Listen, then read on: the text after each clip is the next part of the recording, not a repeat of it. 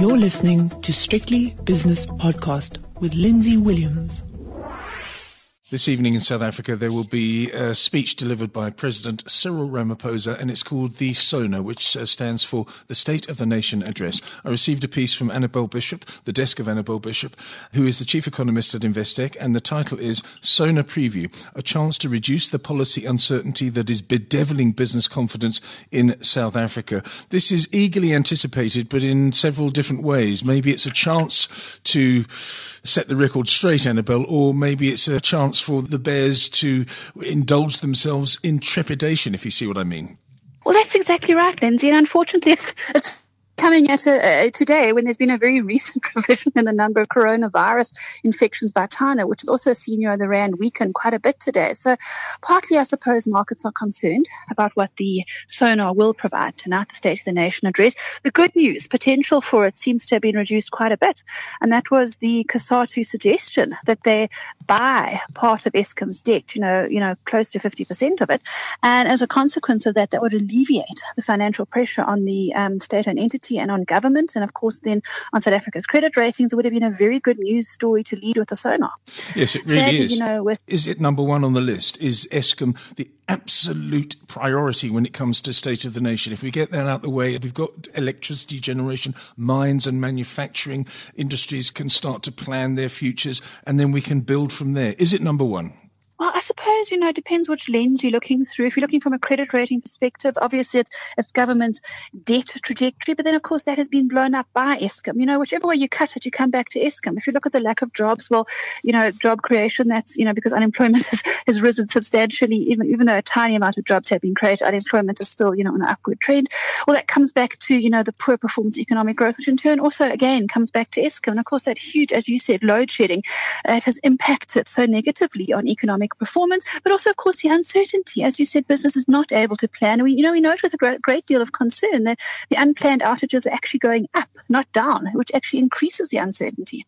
Your first paragraph says the following, and it sums it up very beautifully. It says the State of the Nation address, which provides updates on government's key policies, is being delivered in a very difficult environment this year. In key focus will be job creation, absolutely crucial in my mind, and should be the focus of everything, apart from the Eskom story. Inclusive economic growth and improving the living conditions of the poor, the fight against corruption, repair of embattled SOEs, state-owned enterprises, and improving the capacity of the state. Health, gender-based violence, and education, including tertiary and financial aid will also receive focus with insights into the land expropriation without compensation or EWC process keenly anticipated. What a job, what a balancing act our president has. It's an enormous balancing act. And you know, if you actually have a look at the past two SONAs, well, probably the past three SONAs now, because there were two last year because of the election and, you know, one the year before, then you find yourself that pretty much the same topics get covered every single time. And I suppose that's why it's led a lot of market commentators, you know, and a market reaction to feel that, you know, it's a weak SONA or that, you know, it doesn't bring something new or, you know, even could have a, a negative reaction in that, you know, these factors continue to be mentioned perhaps and, you know, um, the perception is perhaps not enough progress is made. I think, you know, what we probably will see in this SONA, you know, very importantly is continued focus on rebuilding the capacity of the state, repairing the institutions in South Africa, state institutions, and, you know, very particularly updates on the progress therein. This year was touted as being the year where we'd see the fight of corru- against corruption intensify substantially with, you know, a number of successful prosecutions, people going to jail. I suppose, you know, the waiting game continues. None of these factors have really come through. We talked about, you know, the likelihood now that either COSATU's suggestion is stalled or that it might not happen at all with the Eskom debt buyback. And of course, you know, the real worry is what will be the good news in the SONA that will really change market direction it, it, seems like, you know, perhaps not that much anymore. But, you know, obviously looking at, at other key factors as well, are we going to get information on expropriation without compensation? This SONA really presents an opportunity to reduce a lot of the uncertainty, the policy uncertainty that came through from their 2017 ANC elective conference, where we saw expropriation without compensation formally adopted as a policy of the ANC. And, you know, giving insight into the methodology of how this will now occur and, you know, what is likely the process going forward. Well, it's been a couple of years outstanding. And, you know, sadly, we're into 2020 now, and this uncertainty is still bedeviling the business environment, along with a number of other factors around policy uncertainty. And of course, the backdrop to all this that you've just described is the fact that we have a macroeconomic environment that is less than pleasant. We spoke yesterday about retail sales, for example, which was unexpectedly down on market forecasters' uh, predictions. Uh, we had manufacturing production 5.9% down year on year. Uh, the day before that, I think it was. We had PMI a couple of weeks ago telling us that we're below 50, so our manufacturing economy is shrinking, and it goes on. Business confidence, consumer confidence. So, as a chief economist, that also has to be a factor when you have a look at what you're expecting from the SONA. That's right. You know, and of course, you know, some of the other worries, uh, uh, you know, including, you know, the fact that economic growth has really been on a very strong downward trajectory since um, 2011, you know, dropping from growth of above 3% down to what could ne- uh, prove for 2019 to be growth of about 0.3%. That's not just due to the load shedding. I mean, we've also seen a moderation, sharp moderation in real salary and wage growth in the private sector. And of course, you know, we've seen inflation continue to go up for many in the upper income categories. And, you know, those upper income categories, whether we like it or not, drive the bulk of consumer expenditure in South Africa, you know, around 80%. And that in turn drives the bulk of GDP growth, which is, you know, around uh, two thirds. And these factors, you know, have, have just seen a diminution. You've seen impact, you know, on a lot of retailers and of course, know, impact on the economy. Worry is that business confidence and consumer confidence is still particularly weak. And, you know, to my mind, the point of SONA is to really turn this around, you know, to really say we decisively are now looking to do this and looking to that, and we will actually implement, implement it. And I think the big problem problem is that, you know, we have failed to see the implementation the markets have expected. In other words, I'm saying the implementation of National Treasury's growth plan. National Treasury's growth plan, which a lot of work was done around it and was well positioned to add a substantial number of jobs to the economy, foster economic growth, and really take us out the rat we're in, take us out this bottom that we really seem to be um, reaching in terms of the economic performance, turn us around and position us for strong economic growth. Well, you know, political um, opposition, um, vested interests, and a number of other factors aside, we just have not seen this go ahead. And of course, this political um, issues, the political opposition, and the vested interests are part of the reason why it hasn't gone ahead. So, you know, these are the big concerns. And that's why everyone looks to the president, they look to the State of the Nation address, because ultimately that is seen as the leadership area um, to, to see what is going to change going forward. So, you know, if, if we get just a repetition of the last, you know, few years, SONAs, it's, it's not really probably going to be market positive. Is it a primer for the budget speech, which is on February the 26th, or is it just like the Lord Mayor of London's parade? It's just sort of symbolic. How important, in other words, is the State of the Nation address tonight for local psyche and also from an international investor's point of view? It would have been extremely important if the Eskom COSATU deal, you know, was going to go ahead. Um, if the pension funds were going to be able to purchase, you know, substantially reduce Eskom's debt by around a half. That would have translated through into budget figures. It would have translated into a lowering of the debt projections. It would have translated through into a very likely avoidance of a Moody's credit rating downgrade in March. So we really ask what else could come through in the budget. Well, you know, probably not much else. It's positive, but on a negative perspective, we might hear some, you know, further developments around expropriation and compensation. Prior to this, the president had communicated it was going to be very limited. It wouldn't have a significant, you know, it wouldn't have much of a negative impact. They would guard against that. They were looking to limit expropriation without compensation of land to that of state land and also to that of unused or abandoned properties in the private sector that the owners no longer wanted, and of course to the t- little areas that labour tenants, you know, farm on themselves, their home and their little surrounding um, area that they, you know, do subsistence production on. And of course, you know, some speculative land is always mentioned. Now, of course, if, if everything's going to change, and particularly if the courts are not to be involved, there's great concern. We hear that they feel it'll be a lengthy process, but it's a lengthy process for a reason. You know, it's a lengthy process to make sure it's a fair and equitable solution. Of course, all of that, if it's now turned on its head, could actually prove to be quite negative if it comes through in the state of the nation you know, the, the, president will probably be aware of that. And that's why it'll probably be a fairly mild um, speech on that area as well. You know, supporting the ANC's resolution wholeheartedly, but probably not giving that much information on it because we obviously have not yet heard, you know, or even been taken through Parliament yet what the change to the Constitution will be. So I think the uncertainty will persist. I think the policy uncertainty will persist. I think the anticipation is that this, this SONA is probably not going to provide the markets with what they want. And we probably are going to have to wait not just for the budget um, but also indeed, you know, when we start to hear these policies come through later the year on EWC.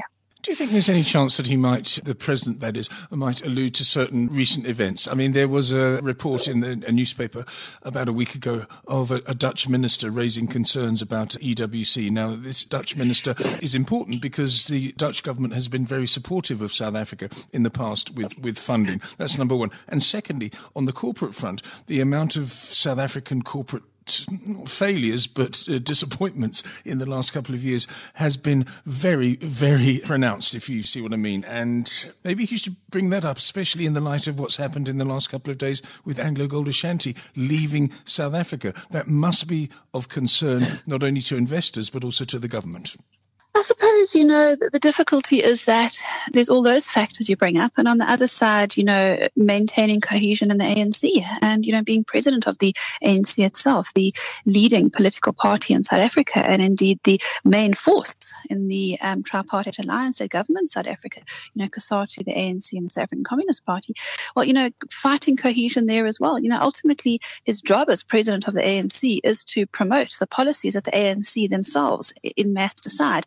And, you know, going against that could actually risk seeing him, you know, at some point being considered no longer to be the president of the ANC and, of course, then of the country. So these are probably factors which also weight into the discussion that you mentioned as well.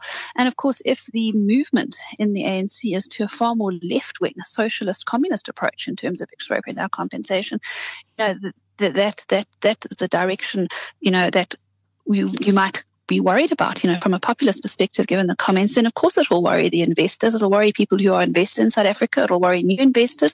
And of course, you know, the Banking Association recently bringing up a very important point that people who have their land expropriated from them without compensation, without any payment for it, from it or insufficient payment, will still be liable for their mortgage bonds, their debt that they've used to to to, to, to purchase that land and pay for it. So ultimately, you you know you, you are expropriating our compensation from the banking system, not necessarily from individuals, um, which then can harm the economy enormously and actually result in a prolonged depression in South Africa, which is you know when economic growth goes into negative territory and could stay there if that is the approach that's taken. Because you know first of all, if if you confiscate someone's land and business, you know, perhaps agricultural sectors and farms and they can't repay it because they've now lost their business without compensation or indeed other other assets, other businesses, commercial property, whatever it is. Not only will people battle to repay their mortgage bonds, they'll have little incentive they'll have little incentive to actually repay their mortgage bonds. And these are all massive negative factors, which the Banking Association is now highlighting to government um, with this expropriation compensation policy. So I think you can probably see there's a lot of interaction feeding into the system still and a lot of concerns being raised. And that may be, well be why we don't learn too much further on the EWC front. But again, the important point, how do you go on an investment drive and attract foreign investors South Africa while at the same time promoting an expropriation drive and, you know, one which may not even see individuals be, be able to repay the debt they owe and still be liable for it. You know, people are still liable for their mortgage bonds on properties. It's, it, it becomes very con- confusing how that could work. Put on two hats now, Annabel Bishop. You're the chief economist of Investec and you're also a South African citizen. What do you want to hear from the SONA tonight? Well, I'd actually like to hear that the Eskom deal is still on the table. I'd like to hear that COSATU is still behind it. I'd like to hear that they are going to proceed with it, um, if possible, and that they certainly are giving opportunity to have wider consultation, perhaps, which is what's been mentioned, but particularly that, you know, that this is an objective that they want to actively continue to pursue for the good of the country, and that, you know, that, that the actual civil servants themselves, I think, have not had sufficient clarity and have not been um, found comfort in the fact that, you know, government will uh, guarantee their pensions um, essentially um, Um, and you know look after them, and they're not going to lose out. They're not actually pouring the money into a black hole, as some commentators have mentioned. But indeed, this actually could be a prime solution for South Africa. You know, it's it's it's, it's eliminating perhaps a couple of legs on a debt equity swap, as you know. But I mean, the, the bottom line is it is a very good solution for the absolute crisis we're in in South Africa. If not, then must we continue the downward trajectory and in growth until, as I said, depressed negative territory and upward trajectory in unemployment into the 30s and above? You can't have fast, strong economic growth if you don't have electricity to fire all the factors of production. You, know, you can't employ people if you don't have, if you can't have electricity to, so they can do their jobs. And of course, other factors that you might say, well, then perhaps we're going to go into the renewable energy program. Well, that RRP 19 has been stymied. You know, that hasn't gone ahead. Even the RRP 2018, the renewable energy build program, the legislation is even too difficult for self-supply energy generators, people who, you know, generate energy at home for their personal use or in corporates to put it on the grid. All of these regulatory factors need to urgently change. That could be another very good point that comes through in the budget. Not that we are thinking of doing it or looking, but we actually are now changing the regulations and this is the date when it will change and this is the date when it will happen.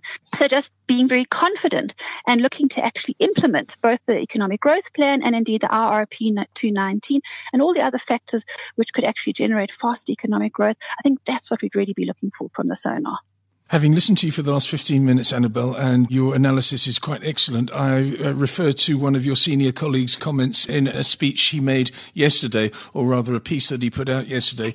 It's not rocket science. A lot of what you've just said is not rocket science. A lot of what you've hoped for is not rocket science. In conclusion, some of the things that uh, we need to fix are easily fixed.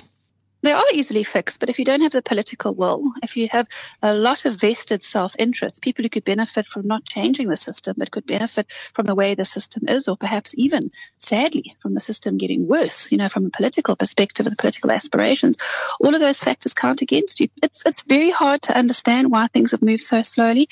It's very hard to understand why changes haven't been made, where, you know, the economic growth plan of National Treasury hasn't been implemented, you know, fully, or the, the progress hasn't been made rather than implementing it fully. And of course, you know, why the RRP 219 is not implemented. There's so much consultation and discussion and uh, plans and forecasts and, you know, really obstruction to anything getting done that we wonder why we don't have strong economic growth. Well, economic growth happens when you do things. I mean, economic production is nothing else but doing something, producing something, getting something done. And if you're not getting things done, you're not actually having economic growth. You're not producing stuff. So, so this is simply where we've got to. But sadly, you know, we, we all fear that the uncertainty could prevail and that we, we still continue to see another year where economic growth forecast made the start of around 1% could be revised down through the course of the year towards zero, like happened last year. Let's hope it's a simple SONA tonight. Annabel Bishop is the chief economist at Investec in Johannesburg. The views and opinions expressed in these podcasts are those of Lindsay Williams and various contributors and do not reflect the policy, position, or opinion of any other agency, organization, employer, or company associated with strictlybusinesspodcast.com. Assumptions made on the analyses are not reflective of the position of any other entity other than the speaker or the author. And since we are critically thinking human beings, these views are always subject to change, revision, and rethinking at any time. Please do not hold us to them in perpetuity.